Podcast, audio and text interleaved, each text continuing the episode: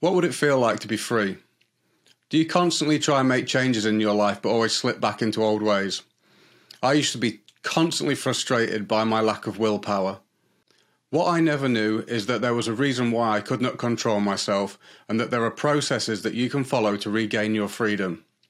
I interview some of the most knowledgeable and compassionate minds talking about breaking all varieties of bad habits and how to actually live a joyful and fulfilling life. Listen to the show and hit subscribe to free yourself from the shackles of the mind. And if you find some benefit, please share it with a friend and let's make the world a better place together.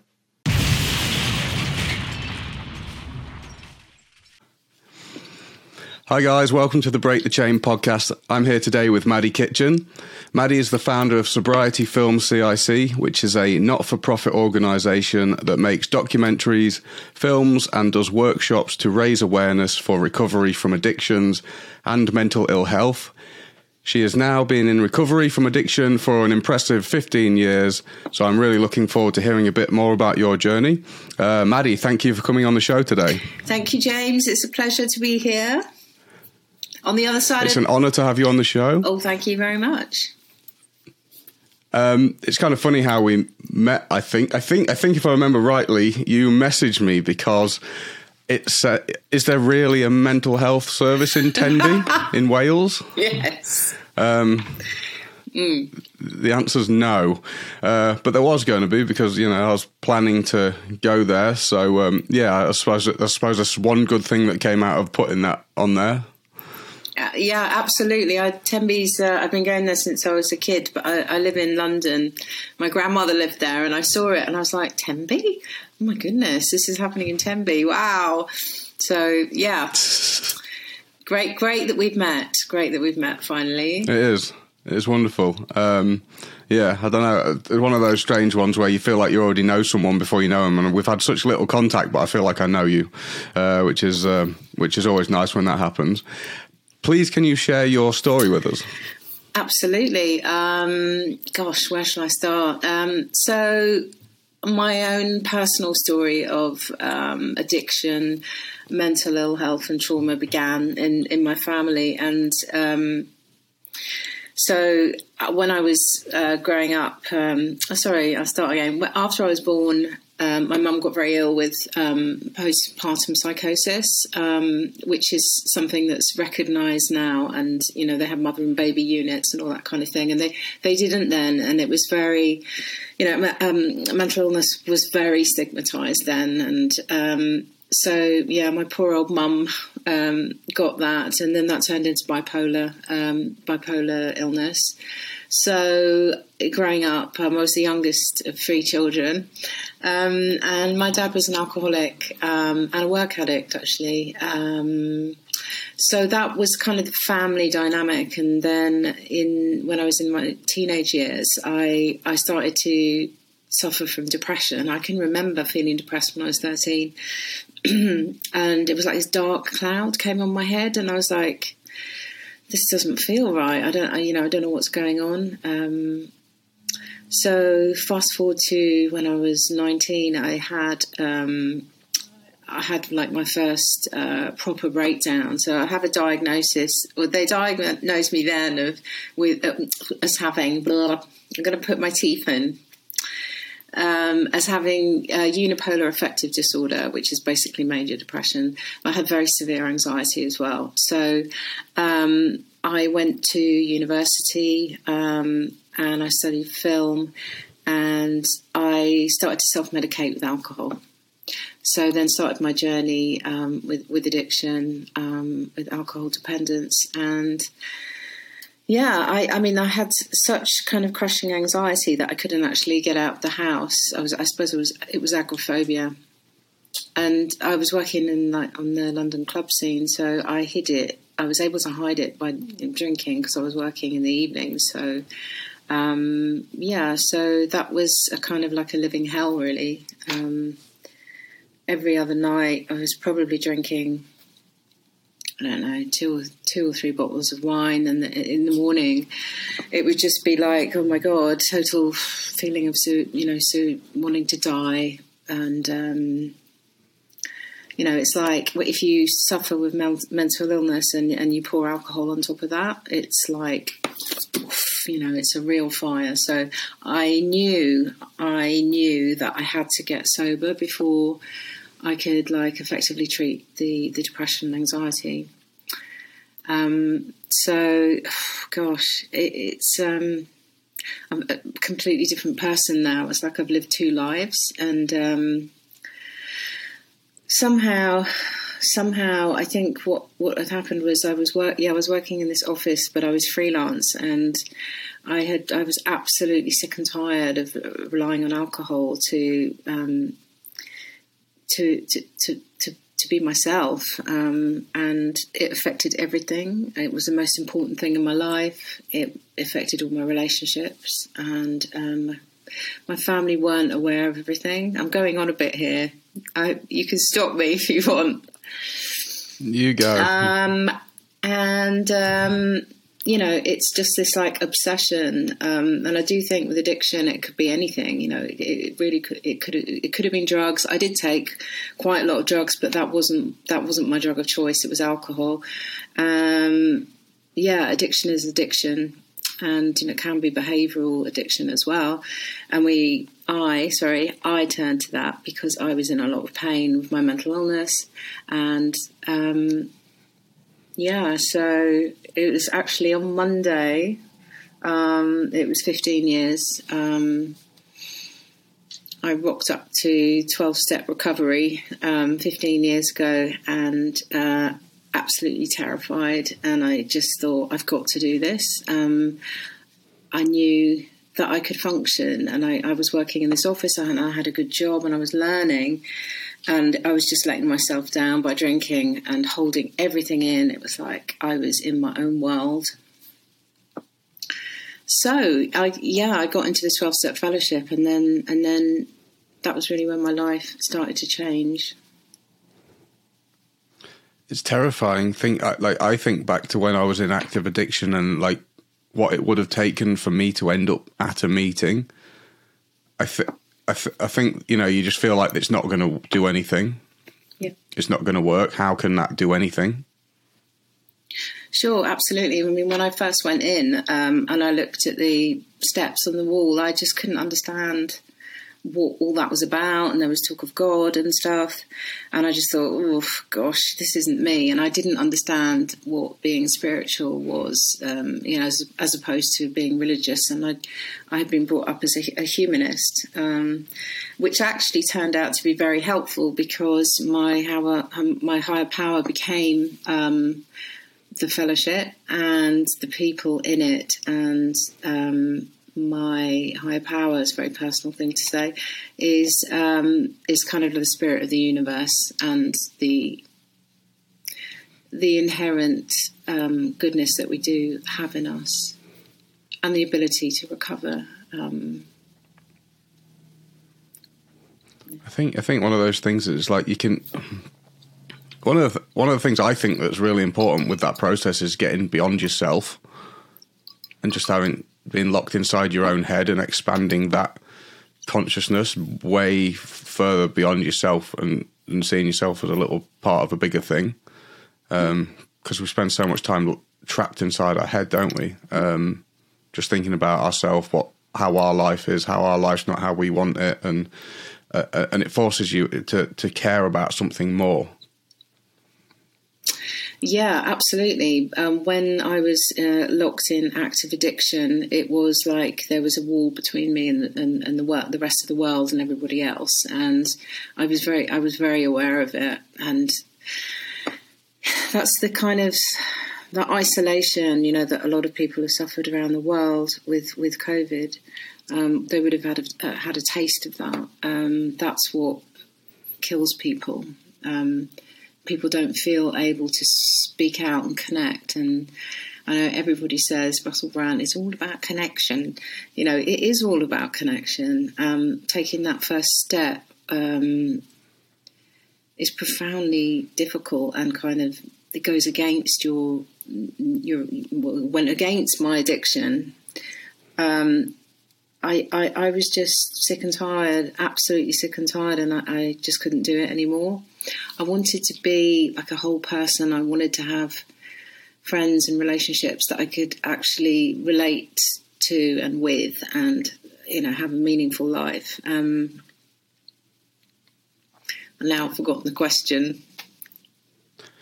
Well, I think one one of those points that's there's lots of things that you said that are really interesting. Um, how like how do you connect? Isn't it amazing how you can be surrounded by people and feel completely alone? And there is a wall there, and it is invisible. And what do you think that wall is? Gosh, what is the wall? Well, in the addictive process, my wall was it was it was like a cloak that I hid behind because I was scared of being myself and I because I was self medicating the mental illness, it wasn't I mean I was being given antidepressants and I was having therapy but I was drinking and that that doesn't work. So I mean, it's it's really bizarre because I, I, don't know how you feel about this, but I, I you know, I my, I have mood swings still. Um, they're not as bad as they were, and I can work and stuff like that, but I still have them. And if I'm feeling really really bad, and like someone just smiles at me in the street or you know someone in the shop goes hey it's nice to see you.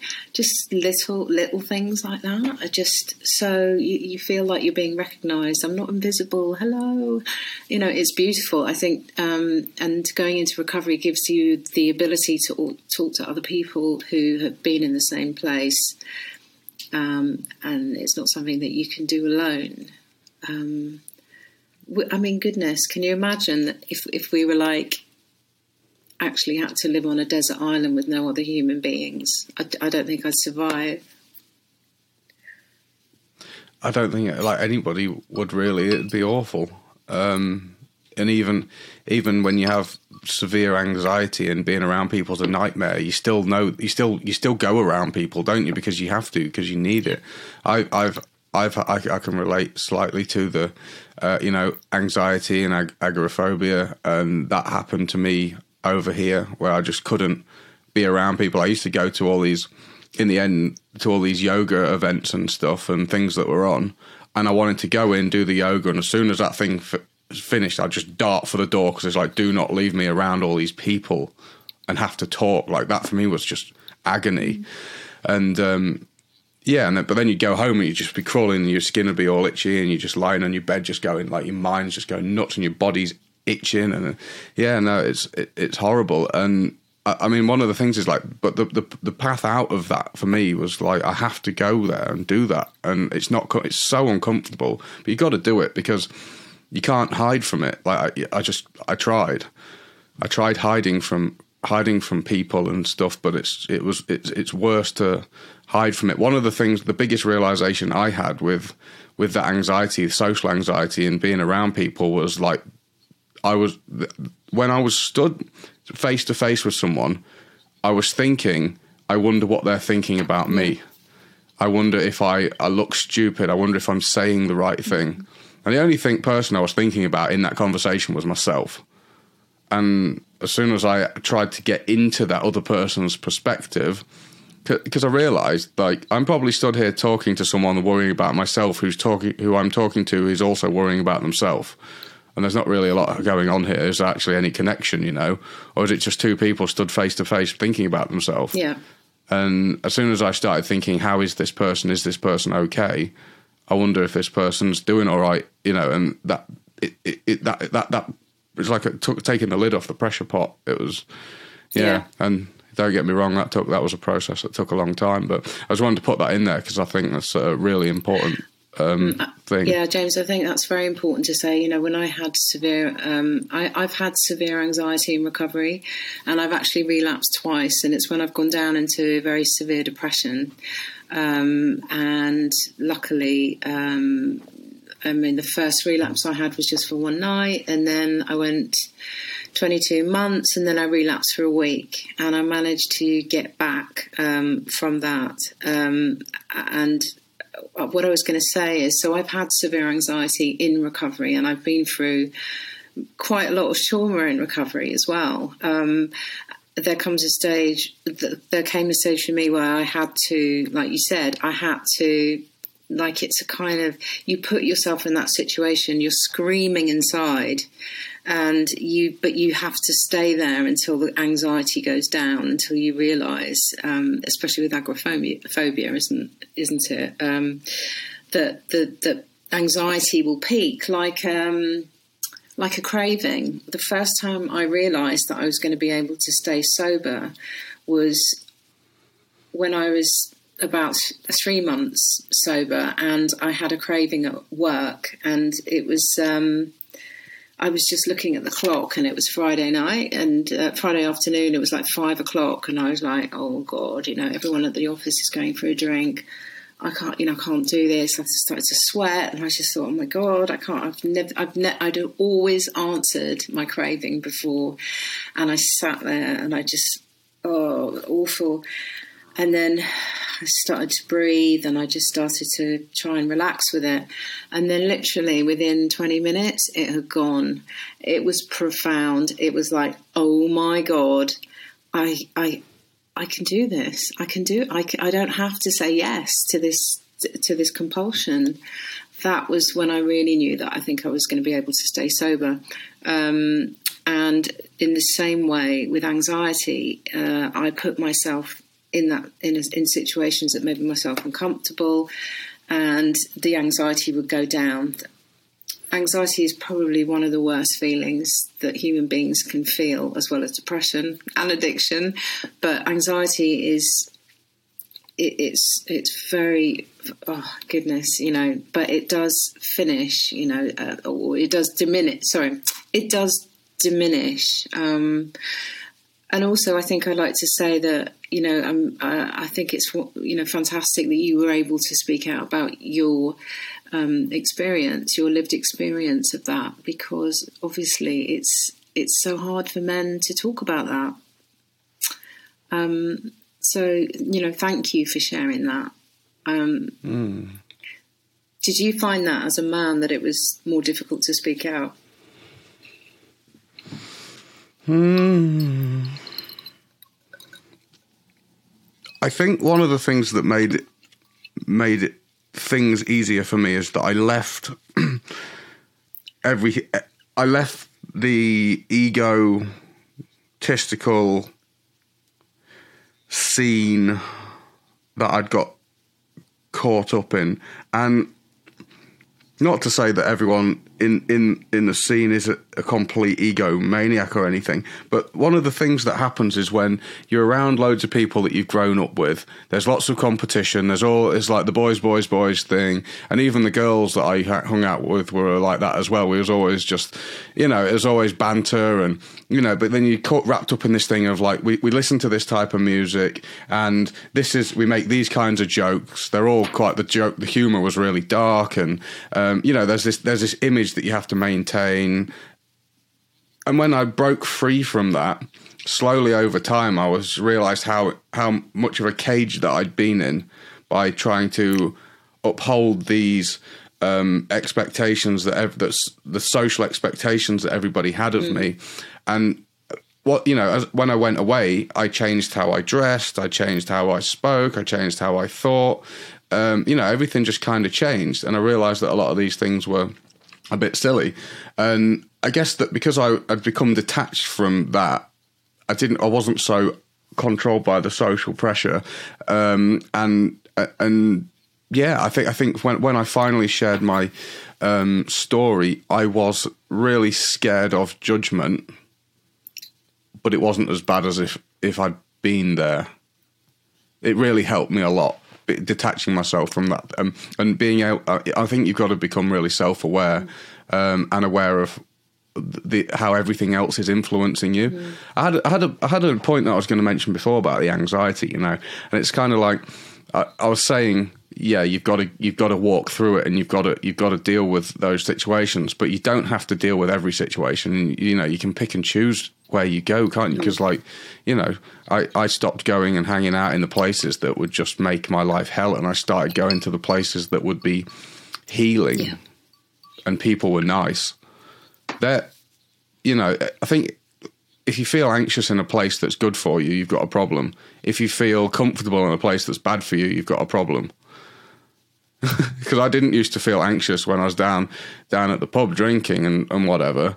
But you know, maybe. Uh, but if I go if I go into a pub now, I start feeling a bit anxious. Mm. I think that's a good thing. Mm-hmm. I, I want to feel anxious in the pub and in places where I don't necessarily aren't going to be good for my well being. So I, th- I think that if you're in a place that you know is good for you mm. and you feel anxious, that's a good. Th- that, that that's something. That's sorry. That's something to work through. But if you feel anxious at the pub, it's probably a good thing and just leave. mm-hmm.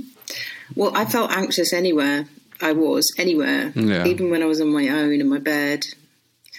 So, um, yeah, when I when I got sober, I had to remove myself from from uh, from the obviously from the from the nightclubbing world, and it's you know when there's a lot of peer pressure um, and there's a lot you know it's all social media about you know you should be having this life you should be doing this and it's all bullshit, you know. It's complete bullshit. It's about honouring yourself and finding your authentic self. Um, and I think as when I started to do that and I'd put down, you know, the booze, um, the the process of recovery um, allows you to start feeling good and positive things about yourself, um, and and they're the building blocks of self esteem, which then perpetuates further further recovery, further healing, and and reaching out, not being alone, talking to other people. Yeah. I don't think it's possible to f- feel something good about yourself. It's definitely not possible to know something good about yourself while you're intoxicated because you don't know yourself. Because that, that literally covers you over. The intoxication cuts you off from who you are. So you, you can't know yourself in, in that state. Absolutely. So, um, you know, so I I started drinking um, alcoholically um, at uni, um, but every so everything I kind of dealt with from from that point to when I got sober I didn't really process emotionally. So, you know, it's a bit of a cliche, but it's like when you put your substance down, you go back to being a teenager again and you have to relearn things. like, I remember the first time I went to like a 12 step, like a, um, you know, sober disco and I couldn't dance. And it was like, oh God, really hideous, you know. And it's all about learning to relate again, you know, have female friends, have male friends. Um, and then further down the line, relationships, which are probably the most difficult thing I've found, I think, in, in recovery. Yep. um, but but wonderful as well, you know, because they're real, um, and you can actually talk to people, and you can share intimacy because intimacy f- feeds us, and falsity of addiction takes that away. Yeah, yeah I, I definitely struggle with relationships in my entire life, not not including two week relationships at school. Um, I've had one relationship not like sober ever, and uh, it it wasn't for that long of a time. I had a, quite a lot of relationships on drugs, mm. and I'm far more tolerant when I'm totally off my head. But but sober, I find them really hard, and that's definitely one that I'm working towards as well because you haven't learned to do them sober without drugs. Yeah. Yeah. It's a lot of work. It's relearning. It's learning something in a healthy way. Yeah, without. I don't know why do you, why did you drink or use drugs? Um, because I was insecure. Um, the reason I started was because all my friends did it, and that to to say when, when all my I had no interest in doing it, but when all of my friends, all six of them probably that I had at the time, and I'd always wanted friends so desperately, when I finally found some friends at secondary school after being bullied, you know, and finally getting some friends, and and you do what they do, else you have no friends because being isolated is the most painful experience in the world, and to die is worse than to have no fr- is better than having no friends. That's kind of like what it feels like. It's like it's the most important. That connection is so important. Mm-hmm. So when they all started doing it, I did it. Fear of dying from it, I did it, and that was one thing. And then the reason why I kept doing it is because I was totally insecure. I thought that on drugs I was more popular. I thought that I was more um, cool. I thought that it may, you know, like it, it ended up having money from selling it. And it was just this big ego thing, really. I thought that I was nothing without drugs. And I thought that on drugs I was something. Um, big, so big, that's why I. the biggest lie. That's why I did it. Uh, yeah, I, but I didn't know who I was yeah. because I was just so insecure, and it, it, and and now that I have a far better grasp of who I am and what I am and what I'm supposed to be doing in this world, I'm infinitely happier and more secure than like I just I'm just so, like to be honest I'm I'm personally amazed by what I've found by digging there um because I thought I was nothing you know I really just felt pathetic all the time. Um, and I just didn't. I just didn't know myself, and, and, getting intoxicated gave me an illusion of being cool or worthy. But in but reality of it is like that buzz was just on a downward slope, heading for the grave fast mm. via stopping off at all different degrees of suffering on the way there, and you know, anything that feels good's in your head because what other people can see from the outside is an absolute disaster. So that's my summary. did you um, did you have any trauma, or is that something that you don't really discuss? As um, I don't want to put you in a in a position where you have to talk about anything like that. Um, you don't have to. you don't um, have to answer. you know, think, things have happened to me in my in my life and and and stuff, and yeah, definitely I've had some difficulties at home. Um, which I'm not going to go too much into that because it's too personal yeah, sure. and it's not not relating to me um, so much. Um, and you know, obviously losing so many friends to suicide, which you say must have been really traumatic. Yes, and at the same time, I don't feel like I've been that affected by that in a negative way, which is really strange. Um, I think I think when I when I really unpack that, I think being bullied is definitely the thing that's had the biggest effect on yeah. me. Now you know that's um, now that I'm thinking about that right now. Getting bullied definitely totally shaped me. It made you know um, being made to feel like no one likes you. Like I just never fitted in anywhere my whole life until I met these friends, and that's why I think I attached myself to that so so strongly.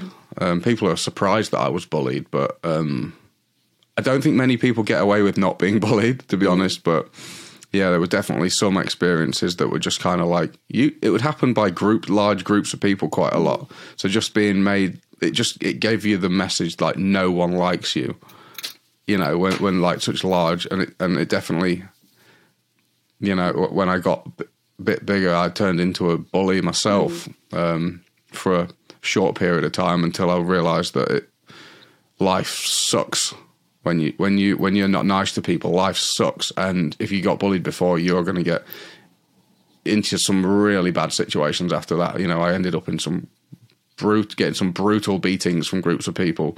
Um, just once you get into that whole world of violence, it's just, um, yeah, yeah, that, that, that definitely that's definitely the biggest uh, trauma I think I have. Mm.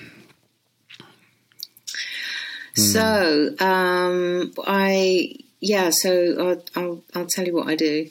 Shall I tell you what I do? I feel I, I feel like I was being interviewed. I there. know, I do um, because I'm a doc- I have I ha- I'm a, uh, I have a load. I have some questions as well. Or would you like to talk about sobriety let films? Let me just now? say, it's because I'm a filmmaker, because I'm a documentary filmmaker. I am fascinated by people and their stories and what makes them tick and and their experiences. So I'm sorry if I was interviewing you. I, I like that because it makes my life a lot easier because I don't think people realize when as an interviewer it, it takes a lot of effort, effort, and preparation and and you know and you always have to be really thinking and waiting for them.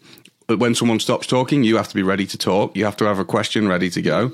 And it's always it requires a lot of um, attention. Um, so when you ask me questions I don't have to think which is really nice. then, but I can tell from your um, from looking through your website and everything that you do, it's so obvious that you care so much more about other people than yourself. Like it's something that really you can see just from the way that you present things and share things online, which is really nice. So I'd love to know what you do. Uh, it was interesting you just said that because I, I that's something that I talk to my therapist a lot about. Um, because yes, you can, you do want to help other people, and you can help other people, and it helps my recovery to help other people. Um, but there is a point where you have to take a step back and do self care, and that's been something in the past that I haven't been that good at. It was a, a role that I learned in childhood was being the, you know, maybe the rescuer or the caregiver, and um, and that all goes along with codependence and stuff like that. So, uh, I yeah, I, I do uh, I do practice self care. Um, anyway, so what I do, um, yeah, so uh, yeah, I did a degree um, in it was uh, a degree in media studies, um, and I specialised in television production. I was a freelance journalist. Um, I worked at News ITN. I think you'll know ITN. Um, and I, so my initial interest in film was documentary.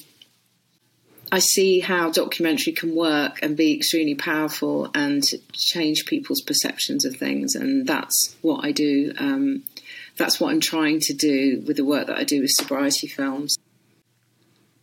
What we do is we do recovery filmmaking workshops, um, and that would be sort of possibly like a group of 10 participants. We're talking about on Zoom. Um, and I'll be working with the producer and we may, we'll bring in like different people depending on how, how old the group are and, you know, specific uh, demographics of the group. Um, and then we basically teach them to make their own films using smartphones, how to write scripts, how to use how to use sound, lighting, just share those skills so that they can use it to have their own voice. Cool. How how can people uh, find those? So uh, the best way to find us is um, via Instagram, um, sobriety underscore films. We're also we also have a website www.sobrietyfilms.com. Um, and we're on Facebook. You'll find us easily. So when you do the workshops online, you share those things on there we it depends who's doing them. Um, sometimes we have to. Um, uh, they they they are confidential, depending on people's um, anonymity, whether or not they want their films to be shown, mm, mm. Um, and we have to make it a safe place as well. Um, yeah. But they are it's incredibly moving because when I started doing this, I was working in an NHS um, drug treatment um, service with clients with uh, complex needs, which was me. I mean, I had a diagnosis of dual, dual diagnosis, which is mental health and, and addiction. Um, and I worked with this group and we made films for the Recovery Street Film Festival in London and it was just it was just incredible watching um, watching how they were able to engage and have it their, their confidence grew in like because they were so creative um, and that's what we forget about people um, who've been sort of cast out as worthless junkies or you know or sex workers you know uh, actually these people are pretty freaking amazing and they have a lot of creativity, a lot to share. From what I've seen, they're usually the most creative people. I totally like, agree. Like it's just mind blowing how many people's talents gets co- gets covered over by addiction. Absolutely, and so what we do specifically is we we, we encourage and we kind of support people um, in to, to, to kind of foster their self belief because that's where I've been, and I know exactly how it feels not to have a voice and to feel like you you're never going to amount to anything and you're probably not going to survive. So we're saying, you know what, you are powerful. You do have a voice, and we're listening, and we're going to help you say your story that's awesome. I'm definitely interested in doing one of those workshops because uh, filmmaking is something that I would like to get into a little bit more. I know, Ooh. I know how it's an unbelievable amount of work um, planning these things. I've got a couple of ideas in mind for documentaries. Maybe we can okay. do that together one day because I'm if I do it myself, it probably won't be very good. But um, who knows? Who knows what's going to happen? Do you mind? I've got a few questions about your story yeah. and things that you've mentioned. Um, are you happy to fire through some of those? Yeah, sure. One thing that you mentioned is okay. This is a sen- sensitive one. Um, the question is, what is what is it like having a father that was an alcoholic? And I'll just tell you why I'm asking. Um, there's a lot of there's suffering on both sides of this. There's the pain of being an addict and having the guilt, knowing that you want to stop and that you can't. Um, and then there's also, you know, someone receiving on the receiving end of uh, someone who can't control their addiction. Um, I just want, you know, like just turning up the dial on the on the empathy from, from I, I'm trying to because I know what it what it's like being an addict and I know how hard it is to stop. Um, but I, would also like to get the perspective of someone who's receiving on the receiving end of having a parent with an addiction.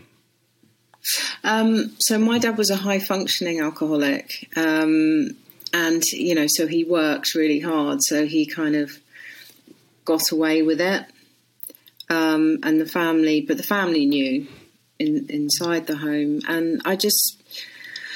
I suppose it felt like I knew why he was doing it because I think he was trying to cope with what was going on, you know, with my mother, but also because he was a shy man actually, and he had a lot of um, anxiety about being successful. I think it took me a long time to forgive him, and he died three years ago, and um, it was it was only a year ago that I really forgave him. I, I think the, the worst impact was seeing somebody just sort of disappear the minute they put pick that up and they drink, they're gone, you know. Um, and my mum really suffered. Um, you know, that's what I did.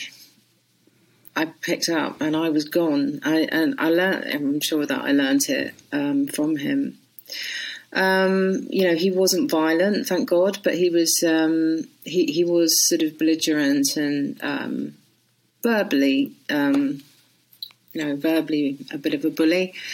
So I think I grew up being. I was actually. We were all frightened of him. Um,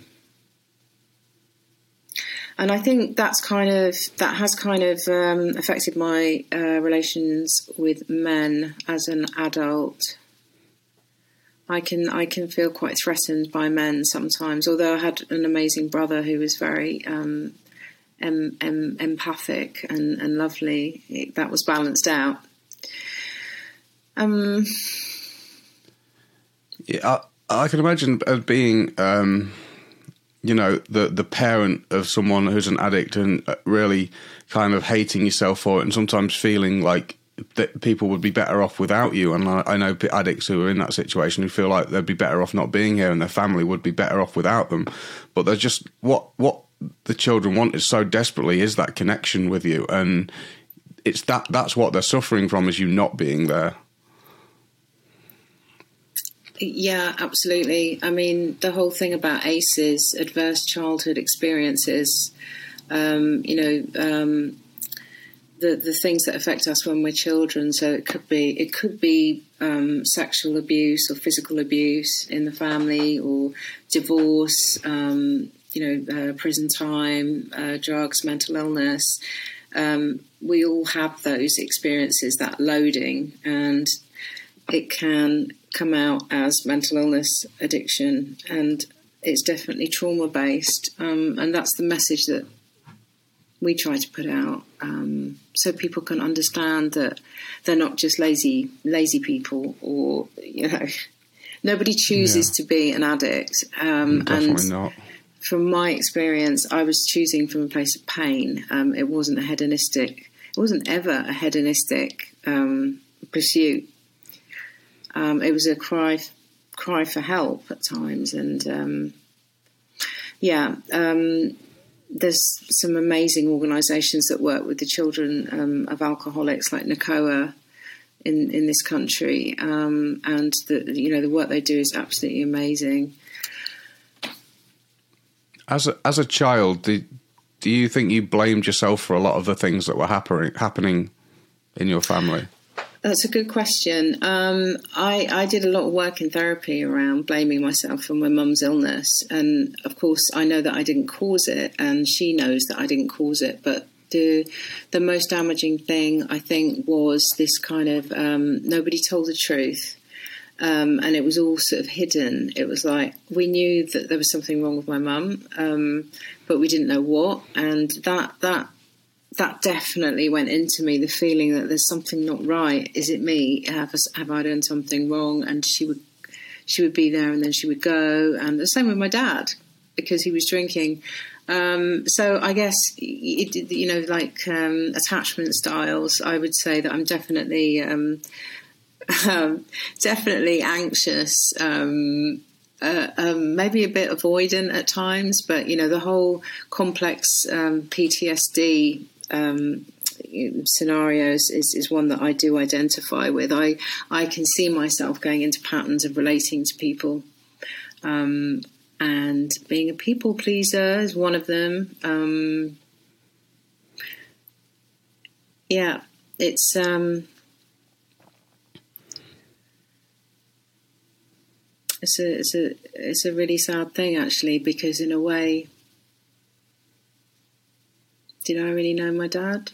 No. Um, because you can't when someone's in denial about suffering with addiction. So he drank. He drank all his life. Mm. It's hard so to. It, it's hard to know someone who doesn't know themselves. I think maybe he knew he did know himself, but he he didn't care. He was like, "This is this is the way I want to live my life," um, and yeah, I, I, guess you you grow up. Um, I, I, I definitely grew up with anxious attachments or the feeling that people would leave me.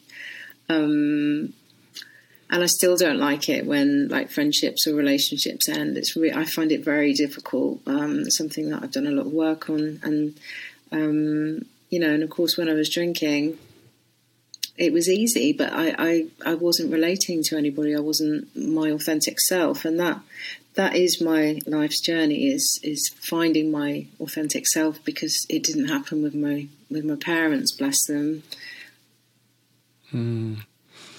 Someone told me a, a little anecdote that's um, kind of really profound, actually. That that that shows us that even when we're doing nice things, don't get me wrong, it's good to do nice things for people. It's better to it's better to do nice things than to do nasty things for sure. By a by a you know and by a millennium, but um, one one little experiment you can do um, to find out sounds a little bit a little bit uh, a little bit twisted to do this to people to be fair. But but like when, when you give someone a present if they just just toss it to the side and shrug their shoulders how how annoyed you'll be by that. You know if someone doesn't say oh thank you so much you know you always get to see that get the moments where you get a christmas present and someone doesn't is not grateful and that other person's really pissed off. It kind of identifies that you're not really just doing that for them. There's just such a, a, large part of giving that's actually wanting something from that, wanting to get some, uh, receive something from that kind gesture, which shows mm. it's not an entirely selfless act, is it? Um, I just, I, uh, I, I get more pleasure giving people presents that I've chosen carefully than mm. receiving presents for sure. Yeah. But I think in recovery, I've learned, you know, people, places, things. You can't control anybody. You can't, you know, there's no control. You can't control yeah. people or yourself. So um, I do. I'm quite good now at handing it over. And you know that's somebody else's business. If they if they want to react that way, it's nothing to do with my giving them the present unless it's something unpleasant it's, it's surrendering that those expectations which are attached to giving, receiving, think all things happening around you is really what makes you safe from addiction, isn't it? Because they're, they're, those things are like the roots of emotion spiraling out of control. If if we allow ourselves to be, uh, if we have those expect these attached to the fruits of the outcomes of things that are happening that we do or whatever, we, uh, you know, that's the that that means we're going to be on an emotional roller coaster, and to to to to do things just for the good of it without the expectations really puts puts you in like a really safe safer place.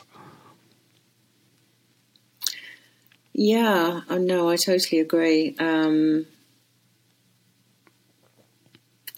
just trying to try, trying to relate that to my film filmmaking. Um,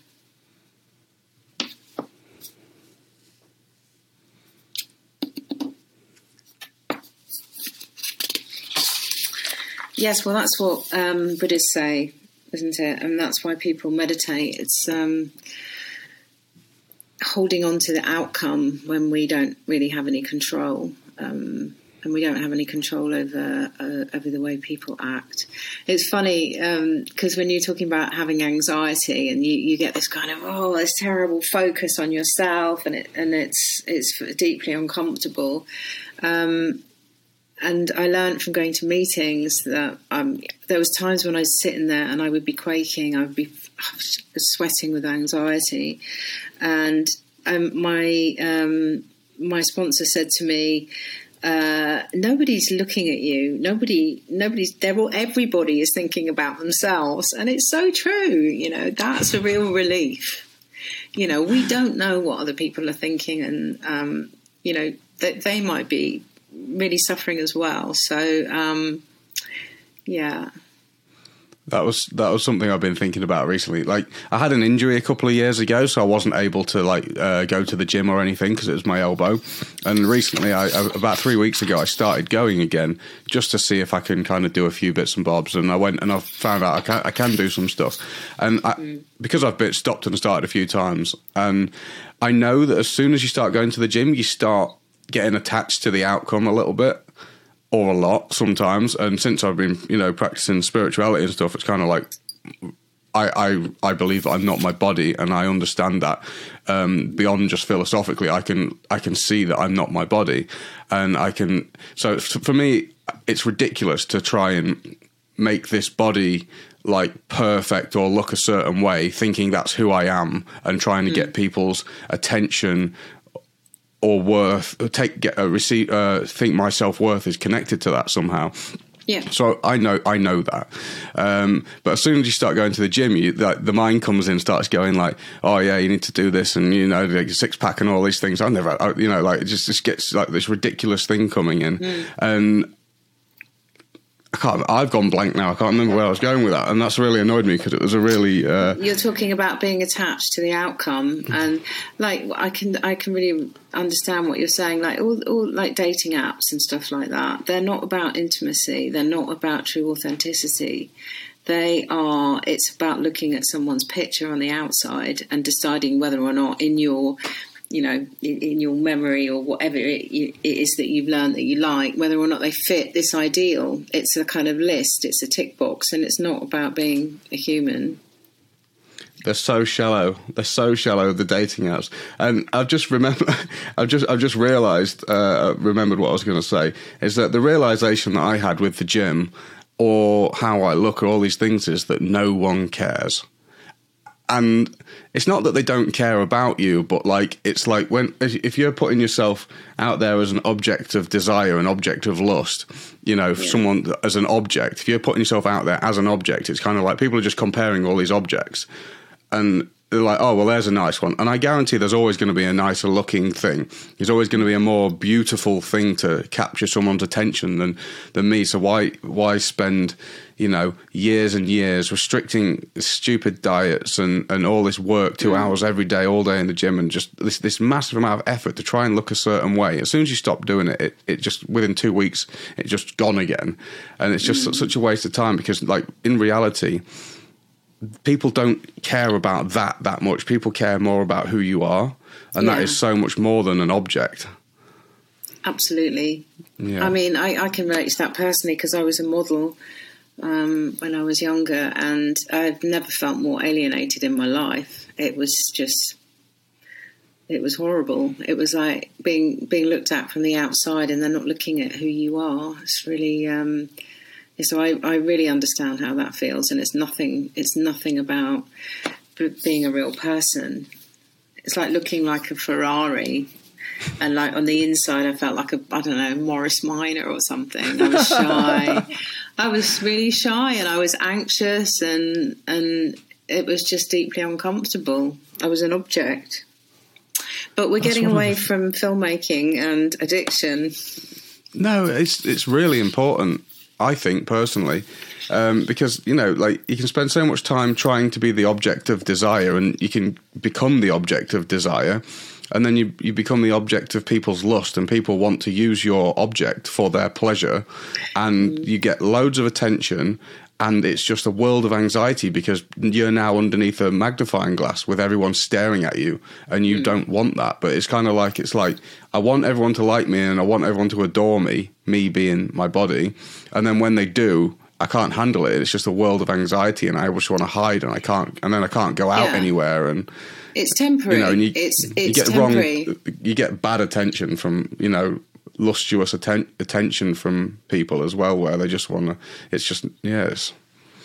It's you know, and the thing with that is it's temporary. It's like so you may be like fashionable for you know like ten minutes or whatever, and then you just become yourself again. And the the nature of the world uh, you know, with, with social media is that we, we all want things quickly, don't they? Don't last long, um, and it's all on the surface. So, unfortunately, you know, people who represent, um, you know, what what is considered to be attractive,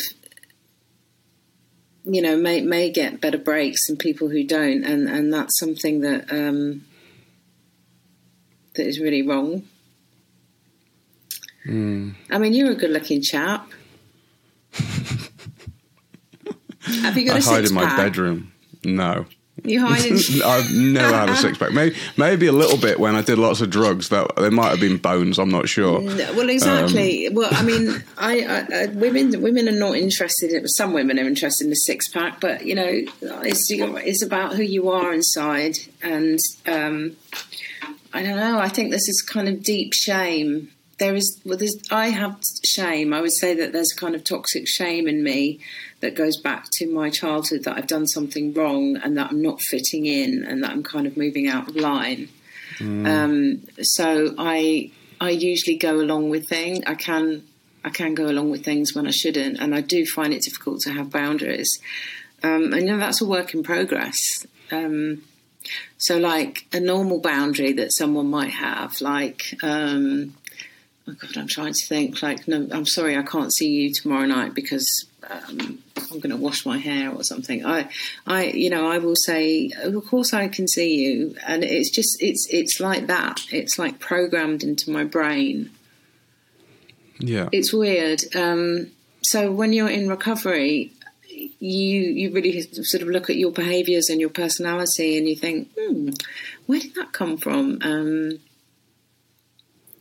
yeah. Yeah, it's funny. I, have had that as well. Um, I don't know, like people, how people see you and how you, how people, you think people see themselves based on how they look or whatever. I've always felt insecure. I've always felt, I don't know. I've never felt that desirable to people in that way either. I don't know. It's got nothing to do with the outside. It's all what's going on on the inside, and you just don't know how people are mm. what what they're carrying around with them inside. I don't know. Whatever. What Maybe it was what? the bullying or home or I don't know what it was, but yeah, it's, uh, for me for me to actually get some kind of security did definitely didn't come from any external thing. It came from, in reality, my spir- spiritual path and a combination of my spiritual path and and do, doing good, esteemable acts, doing trying to live a life where you, I don't have to feel guilty about things and trying to do the right thing and live a guilt free, mm. balanced life from making good choices, I think. Hmm. What so, do you do? Yeah. Um, how do you manage your emotions in recovery when you know um, when things get really difficult? Hmm. Well, you know, things don't have to get really difficult at all. Um, it can be on a day to day level. The um, small thing. It's always small things that that are difficult, and the big things are actually easier to deal with. I think. Um, so, you know, in recovery, going to meetings, sharing, being totally honest and open. I mean, um, that's something that's kind of ingrained in my head. I mean, not I wouldn't be open and honest to everybody because it might endanger me. But if I'm in a meeting, I need to share stuff um, that's inside me. Um, and when you speak out about stuff, it kind of takes the power out of things. I have a sponsor. Um, I have some really fantastic friends in in recovery as well, and and also the work I do. Um, I, my whole life, my whole life is recovery, Yeah. um, and and that's the way I want it. You know, um, I found what like because because I've set my life up in a way that's the same, and I think that one of the one of the reasons why I did that is because it just makes it so much easier to to be in recovery and to stay safe um, because every everywhere you look is recovery, um, and the people that you meet are just amazing constantly, just amazing people and just good people, and it makes life it does it makes the quality of life a lot better, doesn't it? Yeah, absolutely, hundred percent. Um, I, I I can't be around people who are intoxicated. Um, I don't, I don't judge them, but I just can't be around them. I just find it's a complete waste of time, and um, it just reminds me. It reminds me of my dad, and it reminds me of me.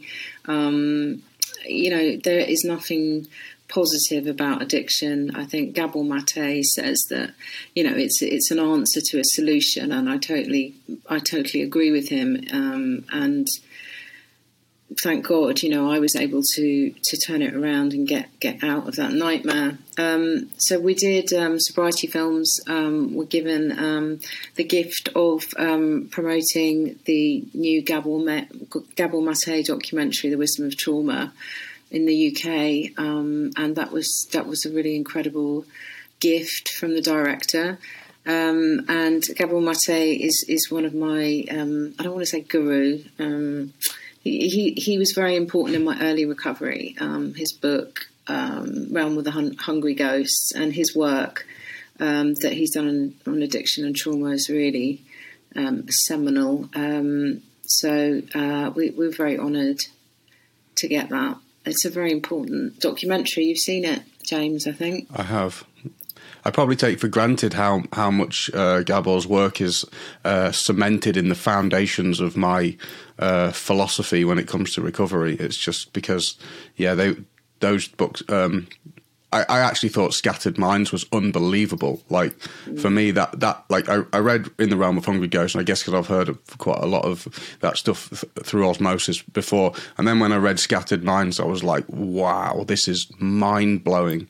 Everybody should read this book. This book's so important because I don't yeah, it's about ADHD, but it's more about having a scattered mind and why people's minds become scattered. And it just, I thought it was mind blowing. It was amazing.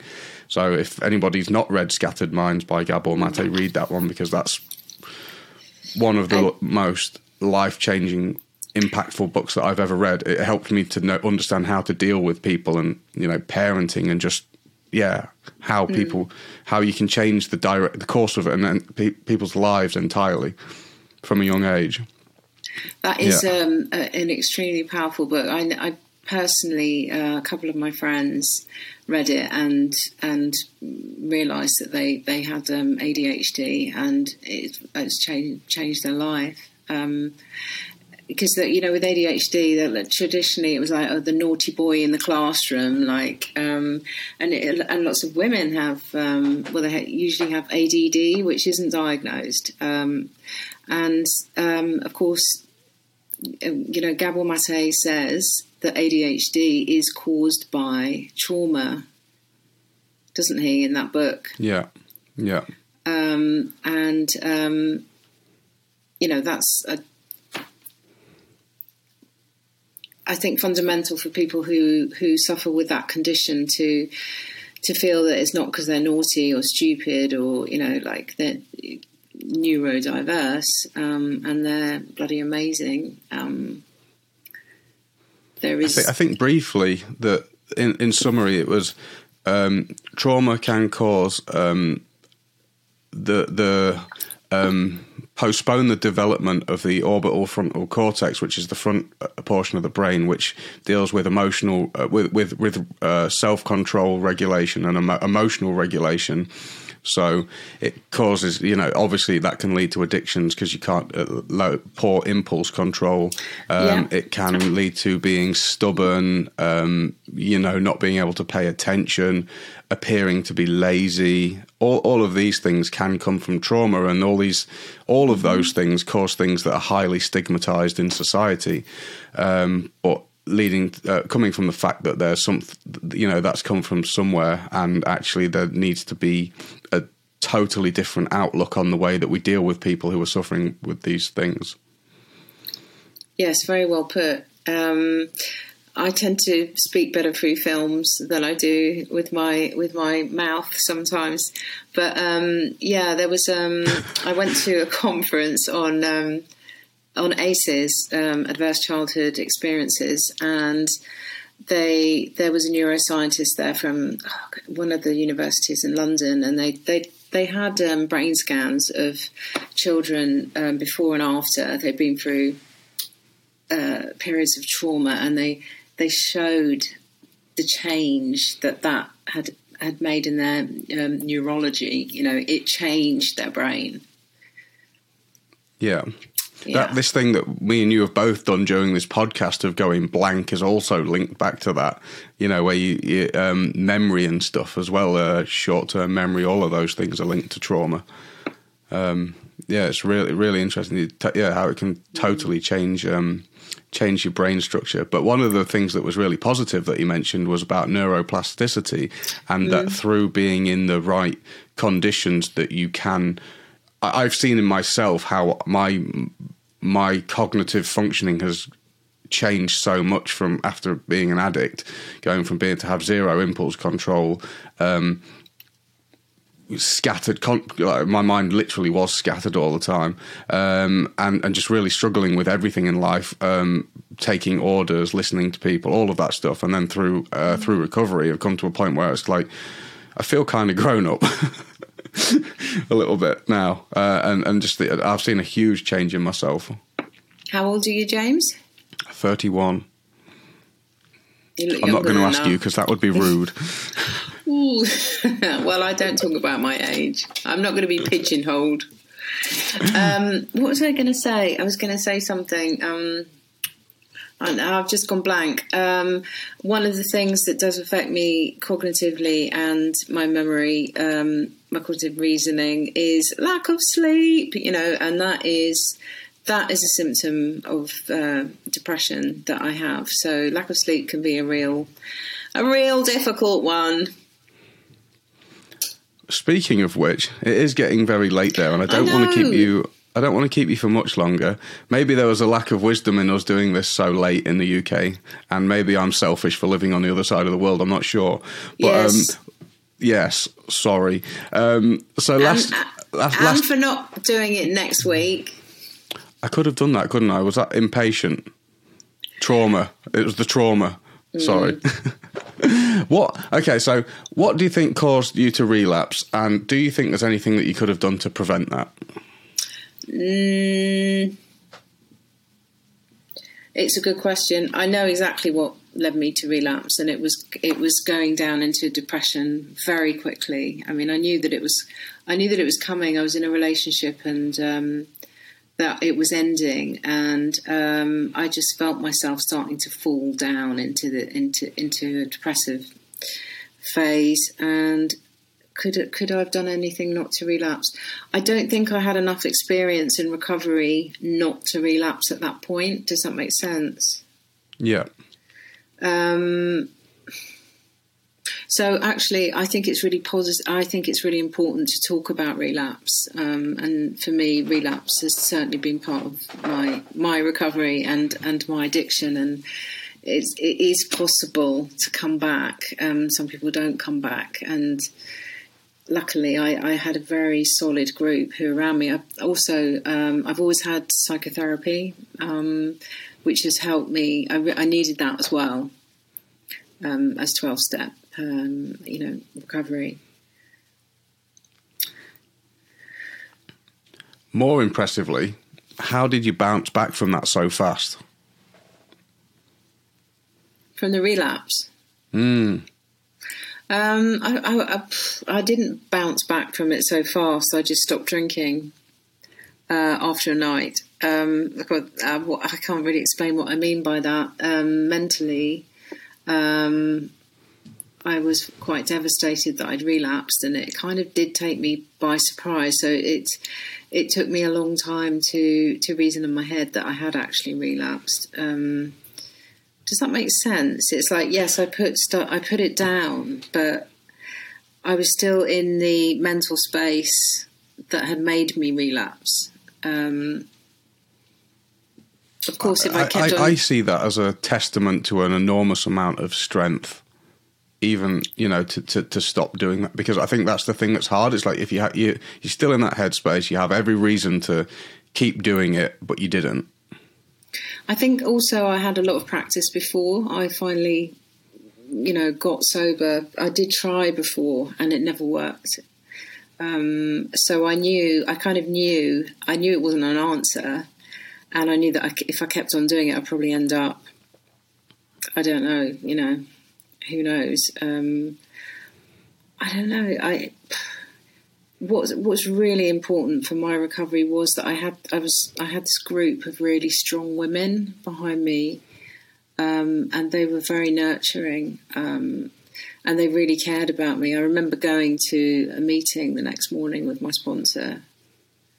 Um, that's kind that's that's massive, you know that other people got me out of that and kept me um, kept me safe from from doing it again until 22 months uh, later when it was I was I got ill again and then it was the um, F U C K button the beep button what's that the fuck it button am I allowed to say that the yeah. fuck it button the fuck it button is a is an evil one. I mean that that can get us at any time, and that's about impulse control, isn't it?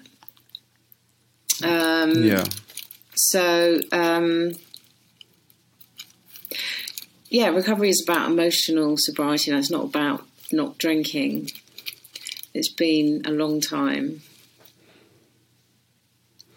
Yeah, that's an important, uh, a very important and under probably an underspoken about term is emo- emotional sobriety. There's so many things that can that can we can get uh, intoxicated on, and using like using the mind to get intoxicated. You know, the the things that we spend our time thinking about. You know, the more we spend our time obsessing over things that are actually lead to lead in a bad situation. Like I, when I meditate, I spend I try and focus on spiritual things or doing good things, not for myself, and self care. All those things I think about those things. Self care is massive in my life, like it's absolutely huge. But I don't mm. see it as selfish. I see it as part of the picture. So mm. I focus on those things. But then if I start thinking about, I don't think about the past very often. Only, only for, I only think about the past if it's reflecting on making the future better. So for for the purpose of helping people, I'll think about past experiences, and I but I don't go there for for pleasure. I don't think about the past trying to make me happy because I find if I think about the past, it draws me in a direction that I've already been and I don't want to go. Mm. So it's like I don't forget about it, but it's like you know, like driving a car, and I look in the rear view mirror now and then just to know it's there and to reflect on the fact that I might be acting in a certain way based on something that's nothing to do with the present. Yeah, helpful, but I don't drive looking in the rearview mirror because I will crash. It's like an old, it's like an old pattern, reenacting an old pattern. So one of the steps in the twelve-step fellowship is step four, which is where you write your um, personal inventory of things that have happened in your past, which you are ashamed of, or your resentments, and you uh, you, you, then share it with another person, and um, that it takes it away. Like the things that we do. Can you hear me? Yep. Sorry. The things that we do, the things that I did when I was drinking, the people that I hurt. Um, I had to. I had to. You know, admit to, to what I'd done, and and and um, by doing that and giving it to someone else, um, and then accepting accept, accepting it, um, it takes the power out of it. I don't regret anything that's happened in my life now. Um, I don't um, look back and think, I don't want to think about that. Um, well, that's not true. I do think about that, things that happened recently, but I've processed a lot of stuff. Mm. Does that make sense? So you're saying, Yeah. I understand what you're saying. Don't look. You don't. You don't look back because it's not necessarily helpful. I'm saying I've looked back a lot, and there's a lot of stuff that I've processed. Um,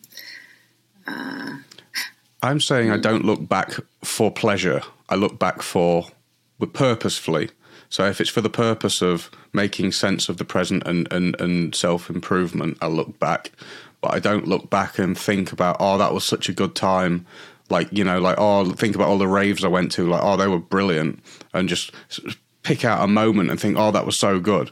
You know, like, like as an addict, like you could think about, like, oh, I went to that Raven or that festival and it was so good. But then ignore the Monday and Tuesday and Wednesday when you feel like suicidal and like you want to die you know like because that that that that for me is part of emotional sobriety if i am constantly thinking about things that i've done and thinking oh that was so good i become emotional and i start desiring things uh, that are dragging me back towards something so for me to stay emotionally sober i have to kind of be like, all right, that's done now, and and not and not kind of like uh, think about things that make me emotional, things that make me hanker after things, because as soon as I get that desire inside me that wants something, I start getting frustrated as well. It's like it's like not being present in any way. It's dragging me out of the present moment, um, and towards the back, which I feels like it feels like I've got a weight on me. And yeah, that that frustration for me is a dangerous place. Have you? How long have you been in recovery?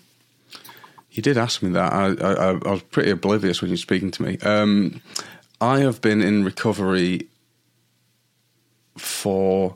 I've been sober for a, a year since last New Year's Eve. So last New New Year's Eve, a year before that was 2019. I'd been kind of away from drugs for about seven, eight years Yeah. with a couple of major binges in the middle of there. And I'd been on the run. I was on the run for a long time, and then it wasn't. And, and, and I said, "Never again, never ever again." Yeah, um, a year ago, last New Year's Eve. But I'd been kind of like trying to figure out how to not necessarily get sober, but be happy. I was trying to find happiness, trying to feel good, and trying to figure out how to. I was like a, I was like addicted to fun. That was like like I was addicted to not dealing with reality and just having a good time all the time. That's what that was what my addiction really was. Just trying to constantly feel good, like adrenaline or or drugs or alcohol, eh, all of it. You know, I was just after like just a hedonist basically, and um, yeah, like I, nothing worked. Nothing worked at all until I started until I started practicing spirituality seriously, and then all like all these desires for drugs, which had clawed out my mind, my sober mind for years, it just went quiet. And I think that I got into recovery. I think three years ago, I guess, when I started practice like doing self help things, I started reading books, mm-hmm. trying to self improve myself um, in some way. Like I read Twelve Rules for Life by Jordan Peterson, and the Ah, um, and and what was what was the other one? what did you just say? Twelve Rules for Life by Jordan I Peterson. can't- I read that, Oh, and what's the other one? The Subtle Art of Not Giving a Fuck. And then and then I read those, and that kind of pointed me towards spirituality. And then when I started doing that, and just went in uh, deep into that, then uh, yeah, it, I guess that was my recovery journey. It wasn't like through I didn't do twelve steps, but um, I got a lot of respect for it through what I learned through um, spirituality, and I saw that it was the same thing. Basically, you had a pretty adverse reaction there. I, I don't think I should comment on that. it's not very constructive. I think whatever works for any, you know, people to get recovery is whatever works for them. I think twelve step is is quite um, disciplined. I think um, I think it has to be that way. Um, uh, yeah, and just this feeling that you're you're part of a group um, is how how it worked for me. Definitely. So, one, what was the what's been the best moment in your recovery? Oh my gosh! Oh my gosh! I can think of a lot of the worst moments in my recovery. Okay, one of the best moments in my recovery was um, it was in 2019. Um, uh, so my my first film, How I Got Sober, was premiered at the Real Recovery Film Festival in LA, and I went there and did a Q and A. Uh, and I spoke about was speaking about addiction and mental health in the UK um, amongst young people, and then it was shown in New York, and then we showed it in London, and then um, last year it was shown twice in Scotland. Um, so yeah, I, it was it was a real moment of like, oh my goodness, look how far I've come. When um, I was sitting there watching my film, um, and then I got up and did a Q and A, and I just thought, is this me? Um, I never thought I'd be able to do that. I was absolutely destroyed with, with, with addiction and and mental illness, and the idea of standing up in front of those people, it just wouldn't have happened before. Um, so that was a, that was a real triumph. Um, yeah, I bet that was amazing. I, I think it's uh, public speaking. Uh, I still find it terrifying, um, even though I do all these podcasts and stuff. When I have to stand up in front of people, it I just I, just, I feel like I'm not going to be able to say anything, or I worry that I'm going to forget what I'm saying. And yeah, it's a terrifying experience. So that must have been amazing. Feel, do you feel anxious now? No. Good. Not not on the podcast. I don't know. It's just uh, I feel like there's a, a, a, layer of protection. I don't know why. It's but um, it's when it's you're live, not looking you, at me. When you're live and it's um, yeah, you're not going to hit me or anything. It's uh, there's a screen. I'm on the other side of the world. I've prepared. Uh, mm. I've defended myself well. But um, no, when when you're there in person, and I just I just feel I just feel so vulnerable standing in front of people. I think that relates back to you know that um, being uh, that bullying thing again. You know, being rejected in front of a group uh, yeah. by a big group of people. I think that that's something that's really deep in in, in my psyche. And uh, if if I had a bad experience, I think that it could it would do something. It would be really bad for me. But I try and not not be focused on it being about me, rather than trying to do what I need to do, trying to do the right thing. If I need to speak to a group of people, do it rather than wanting to speak to a group of people just for the sake of it because then it's about me isn't it just talking to people and what's the what's the you know what's the gain but if i've got so to talk to people and i've got a message to deliver do it. Yeah. You're train you're training to be a counselor. Yeah. Yeah. Hooray! Yeah. No that's that's fun. Um it's a lot of work. They they it's emotionally taxing as well. Yeah. Like uh, the, it, part of the training is they just trigger us loads.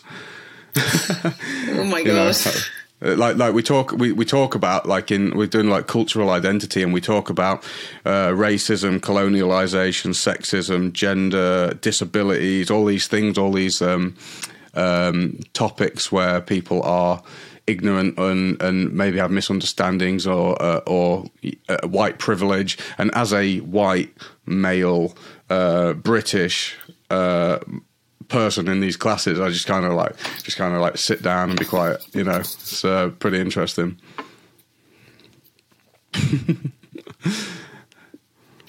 How are you doing? Are you uh, you must be yeah. pretty tired over there. Yeah, sorry. I'm just trying to think if there's anything else. Um, um,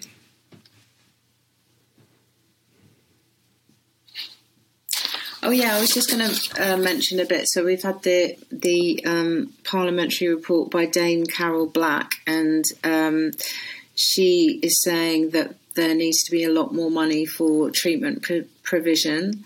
Um, and she identifies that um, a lot more younger people are using drugs. Um, have you started using drugs? Uh, you, how are you going to cut this? She identifies, you know, that younger people are using drugs and have used drugs and alcohol to get through lockdown. So the Office of National Statistics has just released the um, recorded drugs deaths for England and Wales in 2020, and it's the highest since records began in 1993. It's tragic. Yeah, so you know we ha- we had a big problem before lockdown, um, and um, we've uh, I, I think you know the the suicide rate isn't being um, recorded properly. I think that will definitely if if if you took other sort of ways of people um, dying, um, then it would be higher. And I, and I also think that it will it will be coming in the next sort of year rather than necessarily dur- during lockdown. Yeah. As the as I- the I- effects, the knock on effects. I, I yeah, I, I think so as well. It's it's been a funny one. Like the suicide rate from what like I'm you know like from what I've seen from the people I've known and the uh, the the reach that I that I have, I've seen the suicide rate be actually kind of like there's been no suicides during that time, which has been really unusual because normally there's a lot more. But the addiction uh, has definitely been worse, and there's but there's, there's been like a real polarization of people who've actually had a really good uh, outcome of a, of lockdown, and some that have had a, a, a really bad one. So it'll be really interesting to uh, to see what the outcomes are of that. Is there is there anything that uh, that's being done to address those things at the moment? Um, what addiction or suicide? Both. Um, well, we desperately need more money for addiction, and there's also the, the people who are falling through the net here are people with dual diagnosis who have mental illness and addiction, and they're they're they're not getting the proper treatment um, that they need. Um, there, there are anti-suicide strategies. I think um, we're going to be working um, with one in London um, in September. Um, I, c- I couldn't tell you what, what specifically, you know, national um, campaigns um, are happening. Uh, so I was just going to say that so the total deaths um, registered in 2020, half of those um, were involved in opiate. And I think we were talking about fentanyl earlier, weren't we? Yeah. So that's, um, I'm sure that's a result of that. Um, but there's also been a rise in cocaine use. Um, and uh, they also, they're, yeah, so the people who are dying are more, uh, more men. I'm getting really tired now. Sorry, the people who are dying are men, uh, men in the 45 to 49 um, age group, and they're saying that may be because they've used drugs in, in a chronic manner in the past. Um, so it's yeah, it's um, it's pretty worrying, really. Yeah, I do. I do think uh, that that people re- need to be really, really, really careful of these opiate-based drugs, legal or not, prescription or not. Um, they are absolutely deadly, um, especially mixed with alcohol. And I like out of all my friends that have started, like there's been a wave of uh, overdoses started happening. They have all been related to uh, morphine, fentanyl, Xanax, all of these opiate-based things, which are, you know, I, I've took the absolute piss with drugs. I've sniffed bags of white powder off the floor. I've done all kinds of stupid things, and I've always just had that that just complete caution to the wind. It will be okay thing, and I've started to see now that I am incredibly lucky to be alive. And actually, these things are deadly, especially the opiate things. So I think just if you've never tried them, just don't bother. You know, if you're an addict and you can't help it, stick to what you know. Um, and if you, you know, there, there is a way out of it. There is a way out of addiction. How if if what would be the best place you would recommend to start for someone who wants to get out of addiction? I think it would be the easiest place um, that one could could choose that one feels comfortable um, doing. So it could be talking to somebody that you trust and say, "Look, I think I've got a problem. Can you help me?" Um, people can go to their GPs, um, the treatment services, the council treatment services. There's lots of hotlines. Um, there's also smart recovery and 12 step recovery. um, it, that's the really difficult thing, isn't it? At the beginning, it's reaching out and saying, "I think I've got a problem," um, and that's the bravest step that that we can take. Um, Absolutely, yeah. being honest and then reaching out definitely good places to start. All right, Maddie, I'm going to let you get some sleep. Um, thank Hooray! you so much for um, staying up uh, so late and, and doing this. Um, oh, bless th- you. Thanks for coming on. It's you know it's really wonderful to meet you properly. Um, ever since I saw sobriety films, I always enjoy, like look, it looks like a. It reminded me like a punk style um, logo. I always liked the logo. It was very uh, Sex Pistols type of uh, punk style, and uh, uh yeah, it was very, definitely attracted me with uh, with the logo. So um, and like you're your wonderful. Logo. So oh, thank you. Yeah, thank you very much. It was uh, done by my mate Leo Scott Smith, who I was telling you about earlier. He did it for me. Um, yeah. So, yeah, Thank you very much, Maddie. And we've told everybody earlier on where they can find you, but we'll put all the links to your stuff in the show notes. So if anybody wants to check out Sobriety Films, um, it'll all be down there. So, yeah, thanks for coming on the show, Maddie. Thank you very much, James. Lots of love to you in recovery in New Zealand. And you. Thank you. Bye.